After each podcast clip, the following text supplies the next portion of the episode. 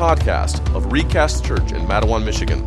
This week, Pastor Don Filcek takes us through his series on the book of Matthew called Not Your Average Savior. Let's listen in. Well, good morning and welcome to Recast Church. I'm Don Filcek. I'm the lead pastor here, and it is a joy to be gathered together this morning, is it not? It is. Um, I get up here every week and spend a little time uh, explaining where we're going to be going in the Word every uh, Sunday because I want to start with hearing from God. I've had a couple of people who have visited here in the past and they've kind of identified, like, I got up, I gave my introduction, and I sat down and they said, Well, I guess that was the message what just happened? Like, that was just like five minutes. Like, what's going on? No, I'm going to give an introduction to it because I think quite often in my upbringing, I was raised to think that we sang songs to prepare our hearts to hear from God. But um, the, real, the, re, the reality of history, the reality of the way that God works is that He reaches out first. He reaches out to us first with a revelation of Himself that ignites our worship. And it's only that we can worship Him in spirit and in truth that we actually know the truth. And so I like to start with the Word, start with where we're going in the Word, uh, and let Him uh, tell us something first, uh, read it, take it in, and then respond in worship. And so that's why I kind of started this from the very beginning of kind of giving an introduction. I've entitled this message this morning, What Water Cannot Wash Away, because we have all accumulated a debt of guilt that water cannot wash away. And we've tried probably a variety of things, probably not so much water to wash away our spiritual blight and our spiritual sickness, but we have all tried various things. That's my hunch, anyways, is that almost all of us in this room have tried to solve our sin problem on our own at some point. We're going to see a dude this morning try to solve a sin problem on his own.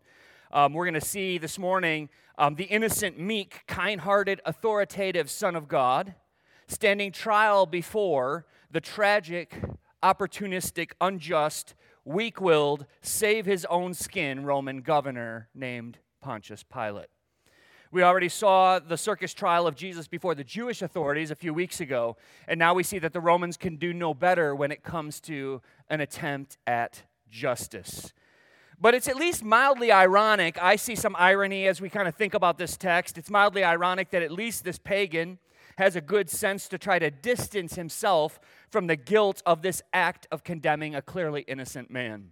He at least tries to atone for the guilt, where the religious leaders, the Jewish leaders, uh, lean into the guilt and lean into that and heap it upon themselves. At least this Roman governor knows that this pronouncement of sentence on an innocent man will stain him with innocent blood. But, but water, water can never wash away guilt. We cannot scrub hard enough. Pontius Pilate does not have a brush that is coarse enough, nor can he linger over the basin long enough, scrubbing with all of his might, with all of his soap, with all of his days. Pilate can never be cleansed from this guilt by his own effort, and neither can we. So I think you can imagine the way that this passage might come into our own lives, at least at one level. You can see where it's going. There's only one solvent for the deadly guilt of sin. Only one way for our hands to be made clean and our hearts and our minds to be made clean. Only the blood of Jesus Christ, our Lord and Savior, can cleanse us. Pilate is a tragic figure, but he is tragic not primarily because he had to make a tough call. He did have to make a tough call, but that's not the primary tragedy. He is tragic because he sided against justice. He sided against the very innocent Son of God. Pilate will choose in our text to condemn a, an innocent man to save himself the trouble of a potential riot in the streets of Jerusalem. The contrast between Jesus, silent here in the text before his accusers, silent before the religious leaders, and that that contrast between him and the disgustingly violent mobs and Pontius Pilate himself is meant to jar us in this scene that I'm about to read. Jesus here is silent, and in silence he calms, uh, he, he uh, in the silent calm, rather, he fulfills Isaiah 53, verse 7, that says this. So, what we're reading is a fulfillment of prophecy. Isaiah 53, 7 says, He was oppressed and he was afflicted, yet he opened not his mouth like a lamb that is led to slaughter, and like a sheep that before its shearers is silent. So he opened not his mouth. When we're in the frenzy and craziness of life, we can look to the calm serenity of our Lord. he went into the Garden of Gethsemane with a troubled heart. And after giving himself over to the will of the Heavenly Father, he now is, in, is an image of peace and resignation, while injustices, sins, betrayals, denials, mobs, and shouts of crucifixion swirl. He won't even open his mouth. You see, church, the guilt is ours, but the saving work is his. So let's open our Bibles or your devices or your apps so that you can see that these things that I'm saying are coming from the text, Matthew 27, verses 11 through verse 27. So we're in chapter 27 of Matthew, but it's verses 11 through 27 that we're going to read. And again, I like to remind us every week that this is God's holy word. To give it our attention, to give it our focus, is a good thing for us to do in the gathering of God's people. Starting in verse 11 of chapter 27 of the Gospel of Matthew. Now, Jesus stood before the governor, and the governor asked him, Are you the king of the Jews? Jesus said, You have said so. But when he was accused by the chief priests and the elders, he gave no answer. Then Pilate said to him, Do you not hear how many things they testify against you? But he gave him no answer, not even to a single charge, so that the governor was greatly amazed. Now at the feast, the governor was accustomed to release for the crowd any one prisoner whom they wanted. And they had then a notorious prisoner called Barabbas. So when they had gathered, Pilate said to them, Whom do you want me to release for you, Barabbas or Jesus, who was called Christ?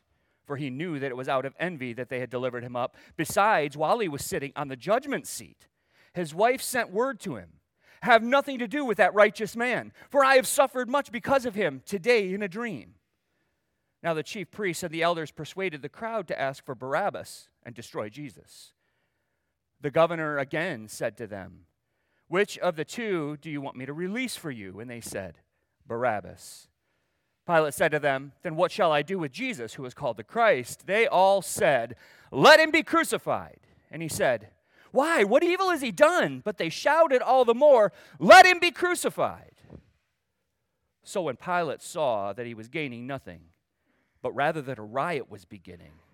He took water and washed his hand before the crowd, saying, I am innocent of this man's blood. See to it yourself. And all the people answered, His blood be on us and on our children. Then he released for them Barabbas, and having scourged Jesus, delivered him to be crucified. Then the soldiers of the governor took Jesus into the governor's headquarters, and they gathered the whole battalion before him. Let's pray. Father, as we um, march through the Gospel of Matthew, taking step by step, slow steps, it feels like, uh, long, laborious steps toward the cross, toward the crucifixion, detail after detail, trial after trial, darkness after darkness. I pray that you would ignite within us a gladness for the love that you have poured out on us as we see step by step our Lord Jesus Christ, your Son, following your plan to a T. And doing so out of love for us. Love for sinful people. Love for people who would have readily spit in his face, would have mocked him, would have been in those crowds shouting, Crucify, were it not for your grace, were it not for your mercy, were it not for your love, were it not for your call on our lives. So, Father, as those who are redeemed and being sanctified and being made more and more in the image of your Son, I pray that you would light our worship this morning with fire, with flame, with excitement, with enthusiasm, with gladness, that we would worship you in spirit and in truth. The truth that we are not worthy, but in Christ we are made your righteousness. Amazing, amazing, amazing exchange. Our sin for his righteousness. I pray that that would have a way in our hearts that lights us up, that, that makes us joyful, that makes us glad, that makes us exuberant. Even here, as we're tired of winter and spring can't come soon enough, and there's all kinds of stresses and pressures on lives, Father, I pray that this one solitary truth would impact us deeply and change the way that we view things. Accept our songs before you as worship this morning. In Jesus' name, amen. All right. Well, thanks a lot to the band for leading us in worship. I'm really grateful for. Dave and the and the musicians that do what I could never do and what you would never want me to do. So I am very thankful that we've got. Uh, yeah, go ahead and get that's that's appropriate. I mean, praise God, but like, yeah, thank thanks to them too. So. Um, encourage you to get comfortable and keep your Bibles open to Matthew chapter 27, verses 11 through 27. Again, if you if you came in after I read that, then uh, that's the text for this morning, Matthew 27, 11 through 27. And if any time during the message you need to get up and get more coffee, juice, or donut holes, while supplies last, you're not going to distract me if you need to do that. Or if you need to use the restroom, go out the double doors down the hallway on the left hand side. So. Um, jumping into this text, I imagine that Pontius Pilate had absolutely no clue that we would be talking about him today. I wonder if his ears are ringing. He was a mediocre governor assigned to a province out on the eastern frontier of the Roman Empire. Judea was the Roman Empire's wild, wild east. Um, it was a dangerous place. Um, uh, to govern this place took a very balanced hand, and many did not succeed at it. According to historians, some governors failed by having a hand that was too light and um, having getting Romans killed, and in the process of getting Romans, Romans killed, having their governorship removed from them. But according to historians, Pilate himself, this very Pilate that we're reading about and talking about today, will eventually lose his governorship over Judea for going too strong against a riot that happens in the city of Samaria. He had a lackluster career and he bears one of the most recognizable names worldwide because of the fact that his name appears in the Apostles' Creed that is quoted in churches, many churches quote it every single Sunday all around the globe. And it is likely that his name is the most commonly said, this is what most scholars believe, that his name is the most commonly said Roman name, Roman name in all of human history. The most commonly said Roman name in all of human history is this kind of podunk, like lackluster governor, and it's only because of his connection with our Lord. And notorious would be a better descriptor than popular for Pilate. We know, of course, the part that he plays, and many of you could have said the part that he plays before we ever came to church this morning. In verse 11, we know, of course, that Jesus was brought before Pilate for judgment, and the governor asked the Lord a simple but very vital question Are you the king of the Jews? This is a fundamental question that stems from the, the purported accusations against him by the religious leaders who have brought Jesus now for formal trial. They've had a little bit of a puppet trial, found him guilty of blasphemy, and now uh, a, a, a capital offense by the Jews, but they have no authority under the Roman occupiers to put somebody to death legally. And so they want to do this all judiciously and legally, especially on a, on a festival weekend rather than starting a riot. So they go to the Romans for it. John, the gospel writer, records a bit more of the conversation where we have a little bit of interplay about what is truth and things like that. But Matthew, in his recording, wants to get right down to it and to the core of the conversation. And so his is a little bit more limited in what he shares. And of course, we can harmonize the gospel accounts and replicate this conversation fairly well by harmonizing Matthew, Mark, Luke, and John. And I'll mention that throughout this message that there are some harmonizations that are necessary, but when you harmonize them, you get a better like like like if, if a police officer shows up at a scene and there was a car accident, how many of you know that it's better if there's four eyewitnesses than just one? Right? You get a better better perspective. You get various uh, angles and thoughts about it, and that's what the gospel writers are. And Jesus is going to answer here, according to the Gospel of Matthew, for the third time, he's going to answer the a question with the same phrase it's translated in English You have said so. You have said so. It sounds a little bit like a, a, kind of a not, not, a, not as strong an answer as we would like. And I mentioned a few weeks ago that this Greek phrase uh, was studied pretty extensively by a guy named Darrell Bock, a New Testament scholar, Greek scholar, specializes in Old Testament, I mean, New Testament Greek, but that old ancient language. And he said this would be better translated into English as that's one way to say it. Now, when you say to somebody that's one way to say it, you're affirming that what they said is true, are you not? That's one way to say it. But you're also saying it needs a little more explanation. Like I'd like to, yeah, yeah, that's one way to say it, but let me let me let me flesh that out a little bit. Let me talk to you about it a little bit. The phrase is always used for a nuanced affirmative response. Are you the king of the Jews? Yes, but but let me explain. Yes, but let me explain. In other words, Jesus says, Yes, the way you said it needs a little clarification. And the kingdom of Jesus is not, what, what, I, what he goes on to explain in the other gospels and not here is he goes on to explain it is not a, his kingdom is not a geopolitical manifestation. The kingdom he came to bring crosses all borders. It encompasses all, encompasses all nationalities. Yes, he's king of the Jews, but not just. His kingdom embraces all ethnicities. His kingdom will not raise an army, and his kingdom will be established by the blood of sacrifice, not by the blood of the battlefield. Yes, he is king of the Jews, and, and so much more.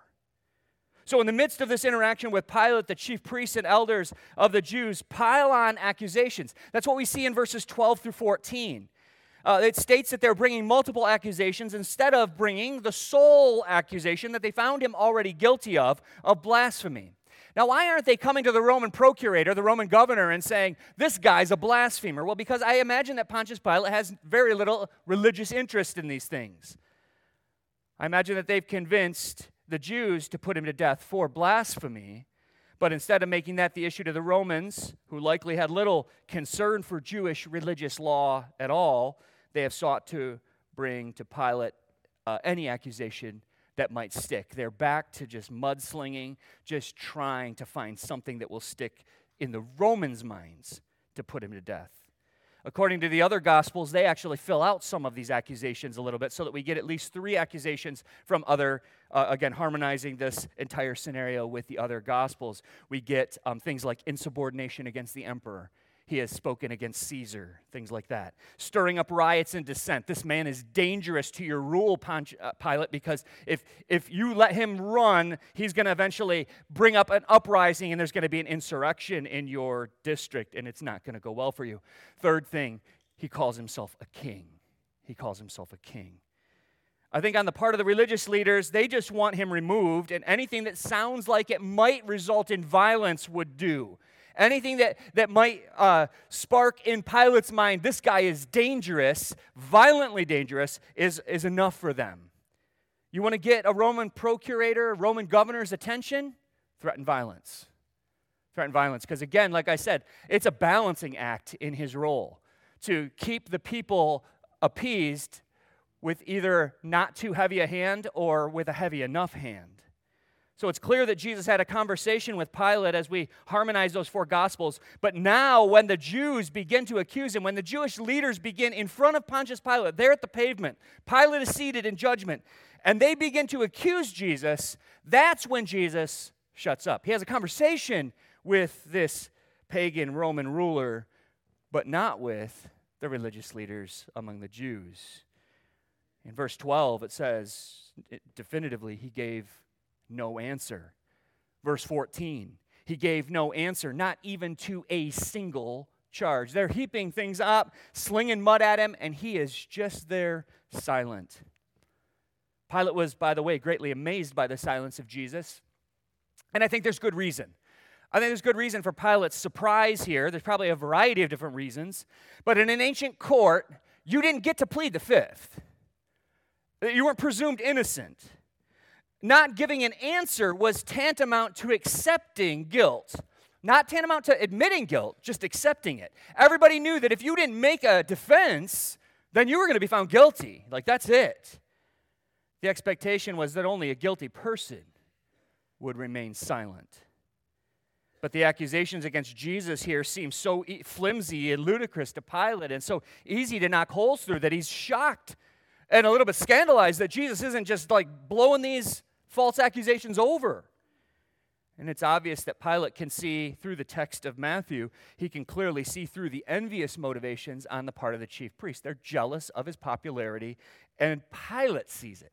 Like this Roman is attentive enough to the things going on in his city that he goes, he goes These guys are just bringing, bringing Jesus to me because they're jealous of him. There's envy in their hearts. And so he is shocked, obviously, by the silence of Jesus. Now, I bet that Pilate was, and this is a little bit of speculation on my part, but I think you can forgive me for it as you kind of think it through too. I would imagine that Pilate was used to dramatic and stirring attempts at self defense. Like, I would imagine that most people who ever came to his pavement, came to his court, came to him seated on the dais, gave emphatic defenses of themselves, even when guilty, right? And so to have somebody stand there in silence with death threats and accusations of things that are guilty of capital are capital crimes. And here what do we see of our Lord? We see Jesus plays the part of the lamb prophesied in Isaiah that would be led to slaughter. In verse, four, in verse 15, we see Pilate starting to try to outflank the religious leaders. He's trying to get around behind him and, and, and kind of have his way with the, with the religious uh, leaders there. And he has some hopes of playing off the crowds against the religious leaders here in this circumstance. After all, you've got to remember what these crowds are. The crowds were welcoming Jesus in with shouts of joy just a few days earlier. Hosanna! putting down palm branches and fulfilling prophecies of the Lamb of God and the, the Savior coming into his city riding on a colt. And Pilate would not be ignorant of these things, and so he seeks to use a tradition of releasing a prisoner of the crowd uh, uh, of the crowd's choosing during a Passover feast. There's some kind of a tradition that whether it was started with Pilate or started with some other governor, there's been a tradition that they would release a prisoner during that time of the crowd's choosing. This is a tradition, by the way, that's well documented in the ancient world um, where a king or a ruler would free a prisoner at celebrations to seek to build goodwill with the people. Their choice who do you want released and let him go? If you, if you look ahead real quick to verse 20, you find that the priests, uh, the chief priests, had primed the pump to request the release of Barabbas for this festival. Now, that implies that Barabbas was already a known figure. And I, I've often thought, isn't it strange that that um, Pontius Pilate actually puts these two forward. Well, do you want Judas or, or, or, Jesus or do you want Barabbas? Which one do you want released to you? But it's likely that Barabbas' name came from the crowd. They're probably the ones who initiated the, the discussion about releasing Barabbas. And it might be hard to imagine why the crowds would follow along with this injustice. Why in the world would they scream for the release of Barabbas over Jesus? Like, how many of you are there just going, like, if I was seeing Barabbas and I was seeing Jesus, I'd probably choose Jesus? Like, how many of you would just say that? Like, what you, have, what you picture in your mind, you'd be like, let that guy go. But we might be confused in part because we don't relate to the religious stigma attached to the charges of blasphemy. All the Jews in that crowd knew what Jesus was accused of, and they knew what that meant to the religious leaders. Anybody shouting for the release of Jesus in this crowd was throwing in their vote on the side of an accused blasphemer. How many think that puts you in a dangerous spot? Do you recognize what that does for you? That lets everybody in the religious establishment, your religious leaders, know that you side with this very grave and serious capital offense sin called blasphemy. Do you want to you want to be an associate with that guy? You want to show yourself a friend of him? Well, maybe you blaspheme too. Like, can you imagine like that that thought? Well, maybe I'm going to be tried for blasphemy just by, you know, guilty by association kind of stuff. It was clearly a capital offense to blaspheme, and they're driving for it here. To put yourself in the camp of Jesus is dangerous in this crowd. Further, what you need to understand is something about Barabbas. Barabbas was an anti Roman bandit. The word is translated either thief or bandit. Uh, in one translation, it's uh, a different Greek word, insurrectionist. And when those things are combined, we get a different view of Barabbas than what you see in like movies like The Passion of the Christ or any any renditions of this in churches where there's a play and one guy gets to play the wild guy, the crazy guy, the ludicrous guy, the, the guy with a wonky eye, right? Um, you know the one that I'm talking about. How many of you seen The Passion of the Christ? You know, he's like, while they're trying to like take the, the shackles off and stuff. You know what I'm talking about, right? So he's like a wild man, right?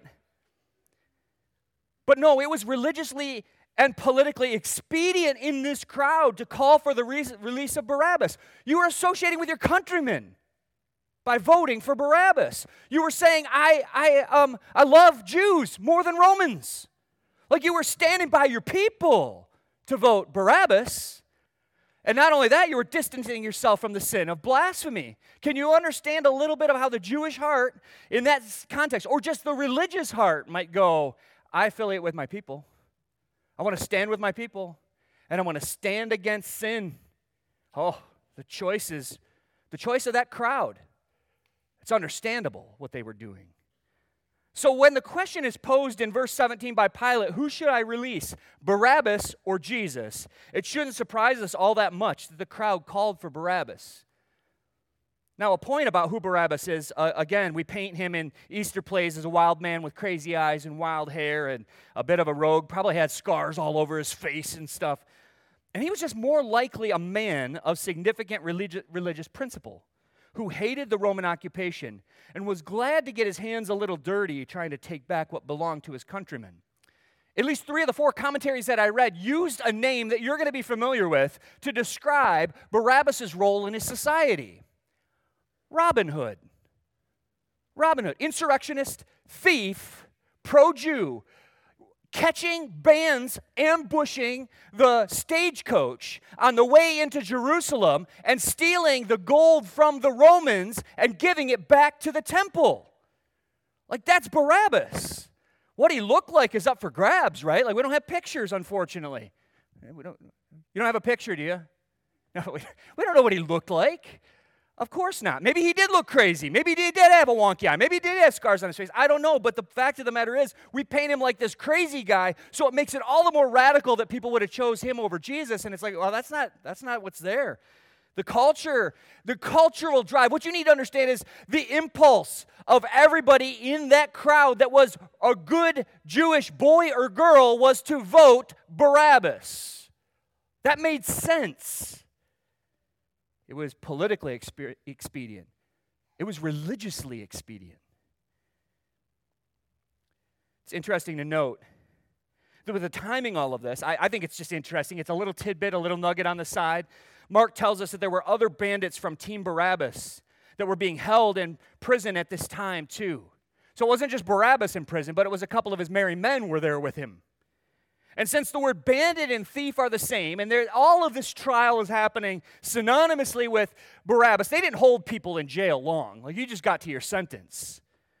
So it doesn't take any imagination to wonder if the two thieves on either side of Jesus may well have been fellow banditos with Barabbas. The point isn't that important one way or the other, but it's interesting to note that Jesus very well may have been crucified on the cross that would have been Barabbas's. Pilate understands the motivation of the religious leaders. He knows they want Jesus removed out of envy, but I think he underestimates their control over the crowds. In verse 19, we find an interesting aside that interrupts the court proceedings. In the middle of court, he gets a text from his wife. I mean, can you imagine? Like buzz, buzz, buzz in his pocket, and he's like, looks at it, Maybe he had it, maybe he had the, the Apple Watch, so he was able to look down, glance at it. I don't know. She knew I was in court this morning. Are you serious? Like, this better be important. You know, can you imagine? Texting me in the middle of an important trial. But there up on the dais, he receives an important message from his wife.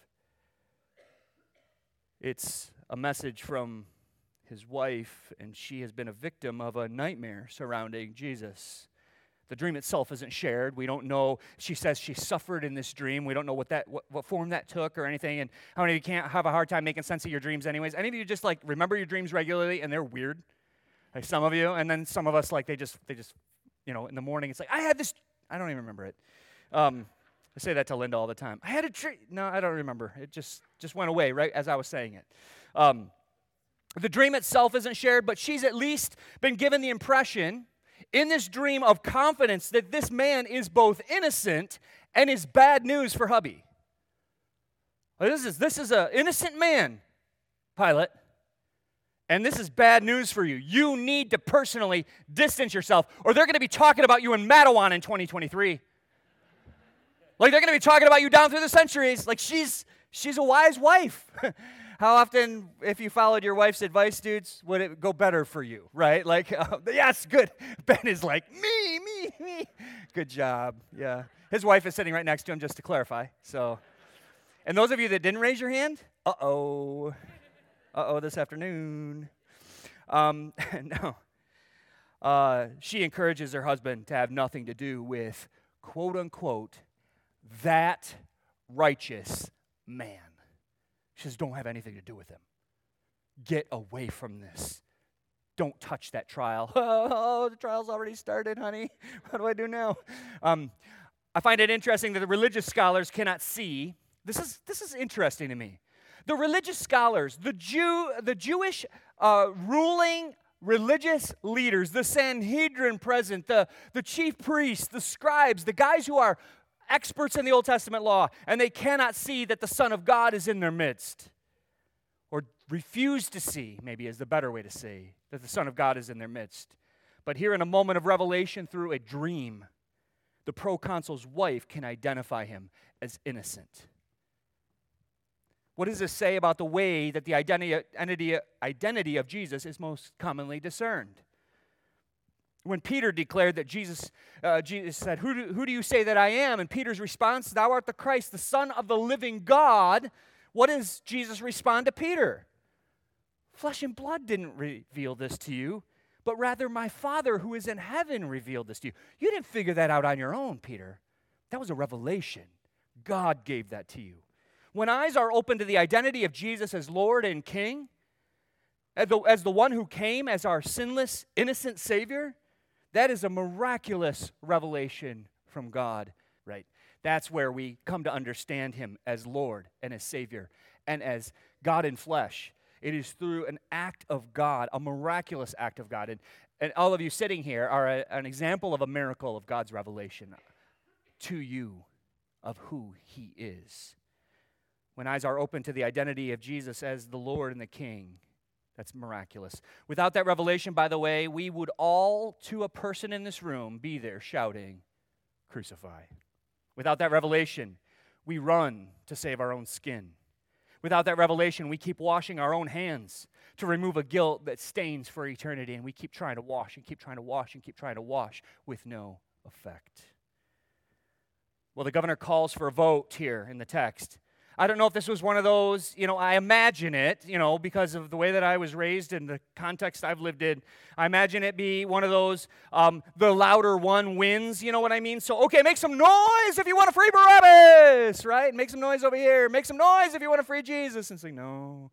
So, I don't know how that all looked, but uh, whatever, however the vote takes place, it's determined that Barabbas is the clear winner. He's the clear vote. So Pilate is now in a conundrum, of course, a major conundrum. He knows Jesus is innocent, he knows what the crowds want.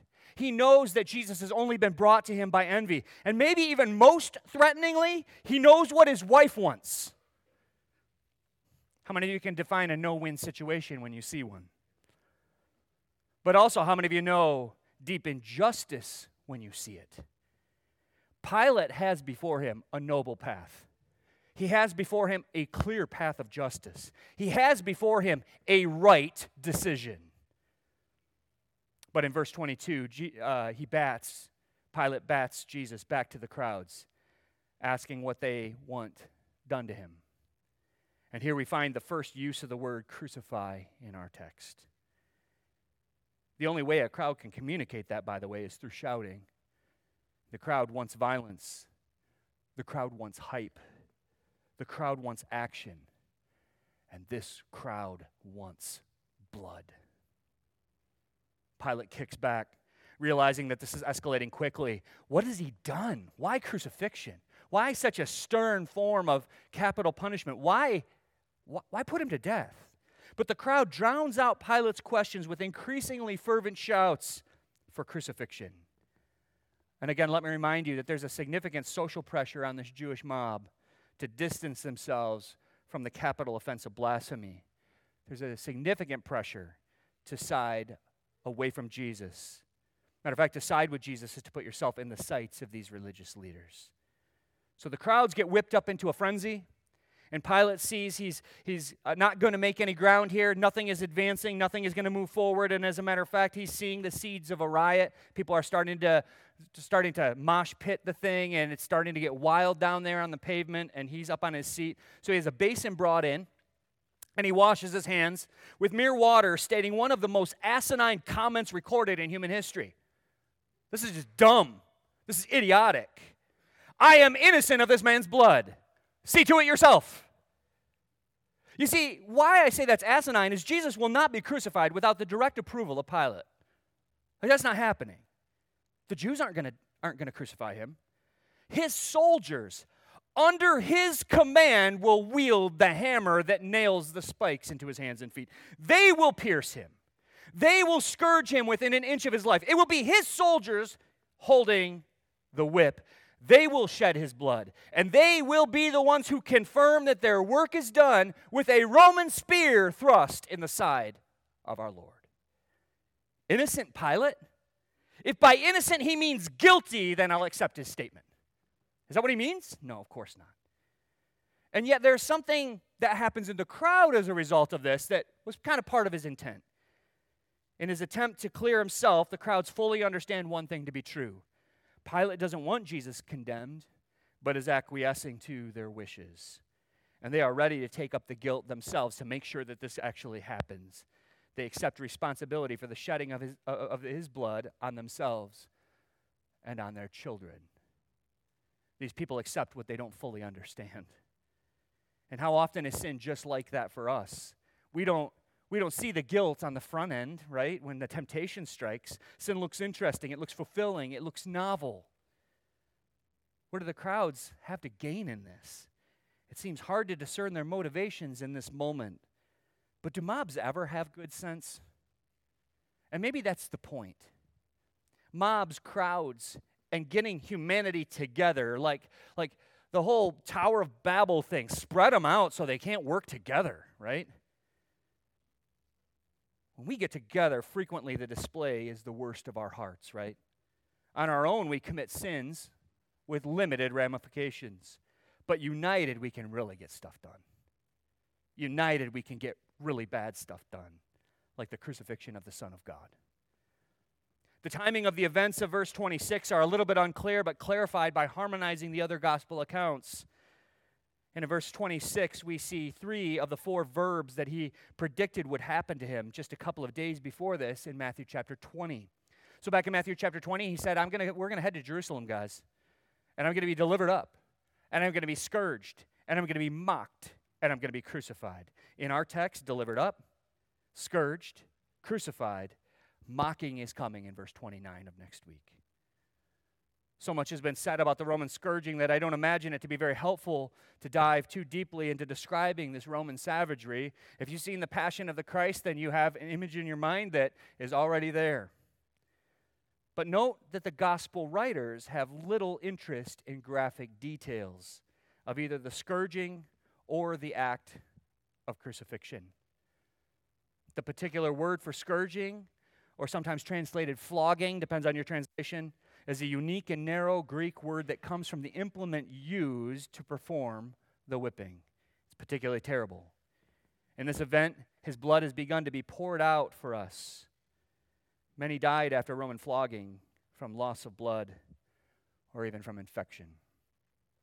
So, what appears to be one little word nestled in verse 26 carries so much, church, so much of his love for you and me. And they scourged him. He's begun to endure the punishment that we all deserved. And he has entered the sacred space of suffering for you and me, for his people. By his stripes, we are healed the only remedy for our sins is found through this sacrifice. He's delivered over to Pilate's soldiers to be crucified, and they take him before the whole battalion to prepare him for crucifixion. And I went over into the beginning of the next paragraph in chapter 27 for a reason, because the only one with the authority to deliver him over to the soldiers of the governor is the governor. That water has done nothing to wash away the guilt of Pilate the weak, Pilate the feeble, Pilate the traitor to the only innocent man to ever walk this earth, the greatest judicial injustice ever committed. Pilate, the one who saves his own skin in a way we can all sympathize with, right? How many of you feel like he was in a tough spot? Raise your hand. You see, we find him tragic because we see so much of ourselves in him.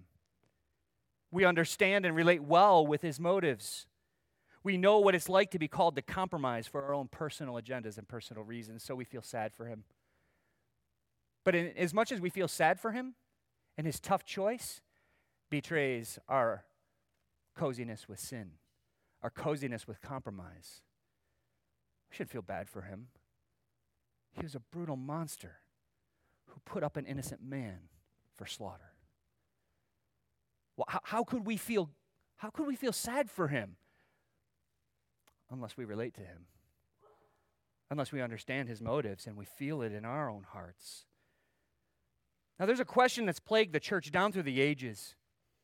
It's a question that's asked and has been asked in generation after generation. Books have been written about it. Who is responsible for the death of Christ? How many of you have encountered this question? Have you encountered this question? Raise your hand if you've encountered that question. You've, you've come up against it. Who's responsible for the death of Christ? And I've never understood the modern or, or historical impulse to answer that question. It really hasn't been a, a question that's been on my heart or mind. The Gospels are written in a way that seems to abundantly and intentionally share the blame around. Think about it Judas betrayed, the disciples abandoned, the mixed mob arrested, the Jewish leadership both Sadducees and Pharisees tried unfairly and found him guilty. The Roman governor, injustice. Herod, the Jewish puppet king, only looking for a miracle. Of course, he's not recorded for us in the Gospel of Matthew, but in others. The crowds shouting, Crucify, and asking for the guilt to be on them. The Roman soldiers who carry out the act. All come together in a moment of surprising, intense unity. You get these people in a room and they could barely agree on the color of the sky. I'm not sure they could come to land on that. But they certainly agree on this one thing Jesus has to go. He's too controversial, he's too authoritative, he's too in the way of all of our various agendas. One thing we hold in common Jesus is in our way. Now, I would suggest to you that we all bear a part of the responsibility because we would do nothing different. At best, and I'm giving us some grace here.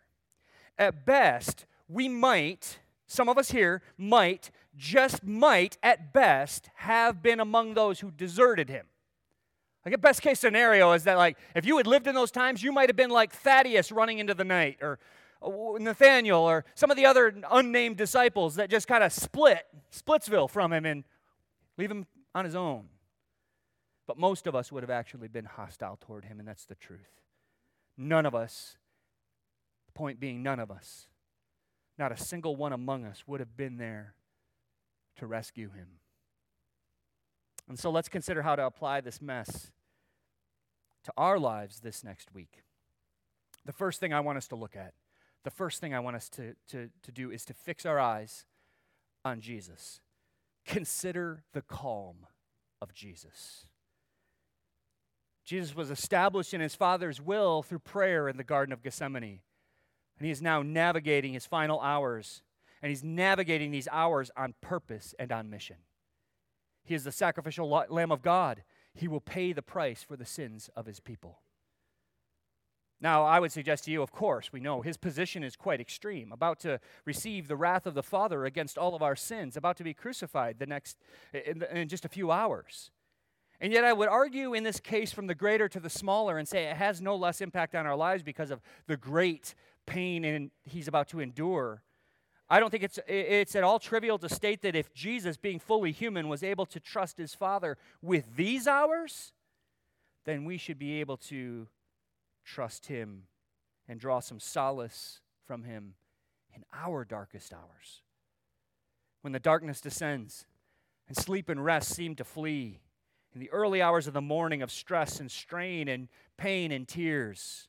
And all seems lost in a swirling chaos of storms of life and loss. Seek out Jesus and place your eyes on him. There he stands. Do you see him? Before his accusers.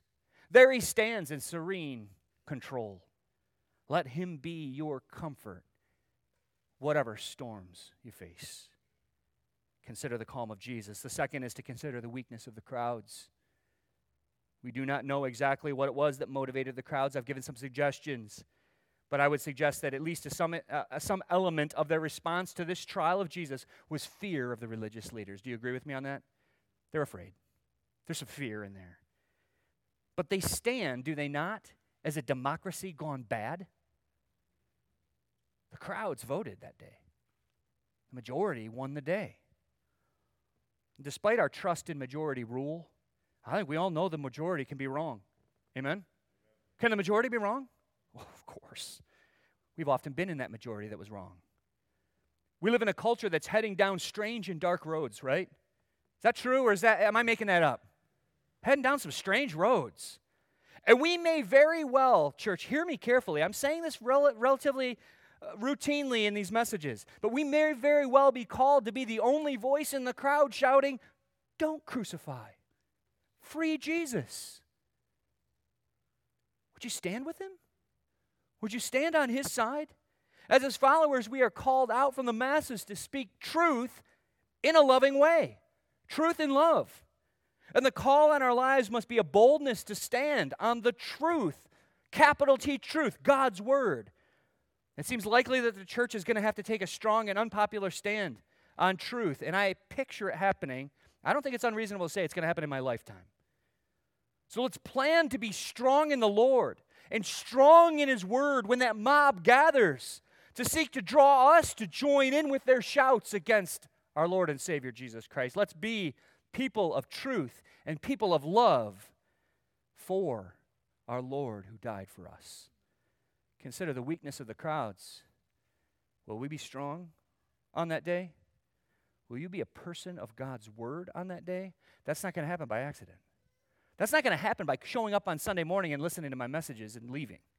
That's going to happen by being a student of God's word, by knowing the truth, by knowing the hills that we must, must, must die on. And also, it means not picking dumb hills, too. Do you know what I'm talking about? Because without knowing the Word of God, we will die on all kinds of stupid hills, like political parties or a, a, a particular vote on something, or we will pick dumb places to stand without God's Word guiding us. Consider the weakness of the crowds. How much did they really understand?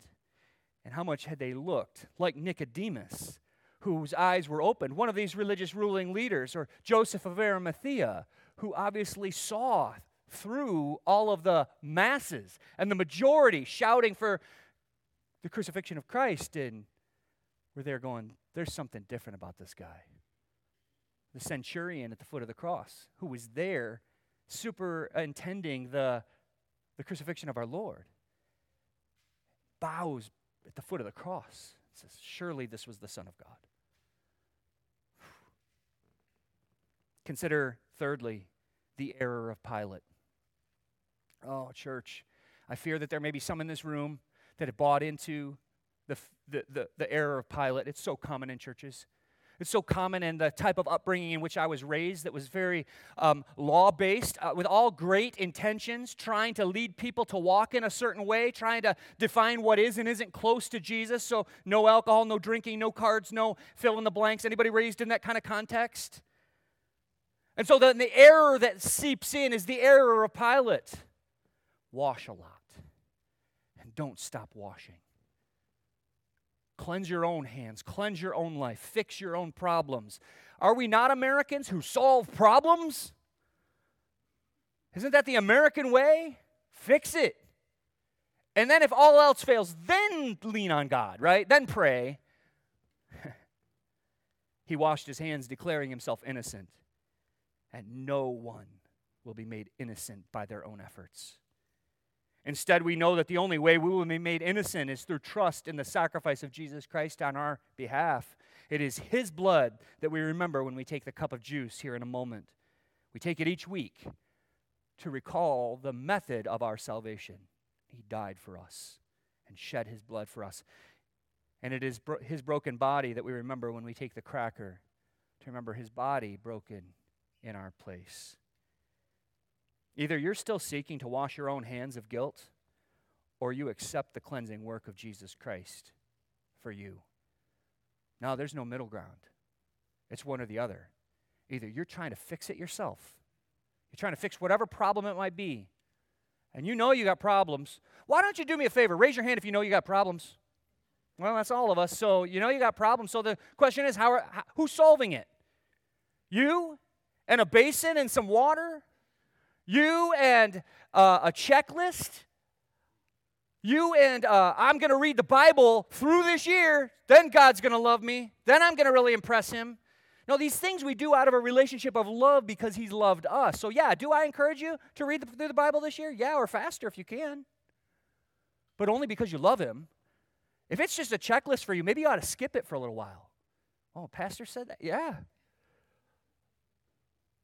Come and talk with me. Come and talk with Dave. Come and talk with somebody about how you can get a right relationship with God. And by the way, sometimes, just be clear, sometimes you, you start as a checklist and God meets you in that, and then, and then it's like, whoa, he's real. And then you start doing it out of delight and joy. But the error of Pilate is to keep washing and keep washing and keep washing. We know that it's only through the sacrifice of Jesus Christ. Either you are still seeking to wash your own hands of guilt, or you accept the cleansing work of Jesus Christ for you. So if you've asked Jesus to be your Lord and Savior, then I encourage you during this next song to come to these tables and let's remember his sacrifice for us to cleanse us from our guilt. Let's not be found next to Pilate, washing and washing and washing to seek a false remedy to our guilt before the holy God. Let's pray. Father, I thank you that you have given us what soap could never solve what no amount of water, what no amount of effort, what no amount of scrubbing could ever solve for us. And I confess to you that I have spent seasons of my life and times of, of just trying to grab back all of that crud and try to clean it up to no effect. But it's only in leaning on Christ and his sacrifice for me that I'm made whole, that I'm made uh, healthy and well, that I'm able to move out into my life with joy and with gladness. And I pray that for everybody in this room. I, I recognize that we're all at various levels, and some people here, maybe, maybe this is the first time that they've thought about it this way, and they've thought that Christianity was just scrubbing up their lives and fixing it. And I'll do better this next week. Father, for anybody who's in that position, I pray that you might give them a boldness to come and talk with me or Dave or Dave Wilson, the elder on duty, or somebody that they would feel comfortable enough and bold enough to come and talk with us about how they can have a relationship of wholeness, of completeness, of forgiveness. For it is by his wounds and by his shed blood and by his broken body that we are healed. So I ask for that spiritual healing for everybody that's here. And I ask that in Jesus' name. Amen.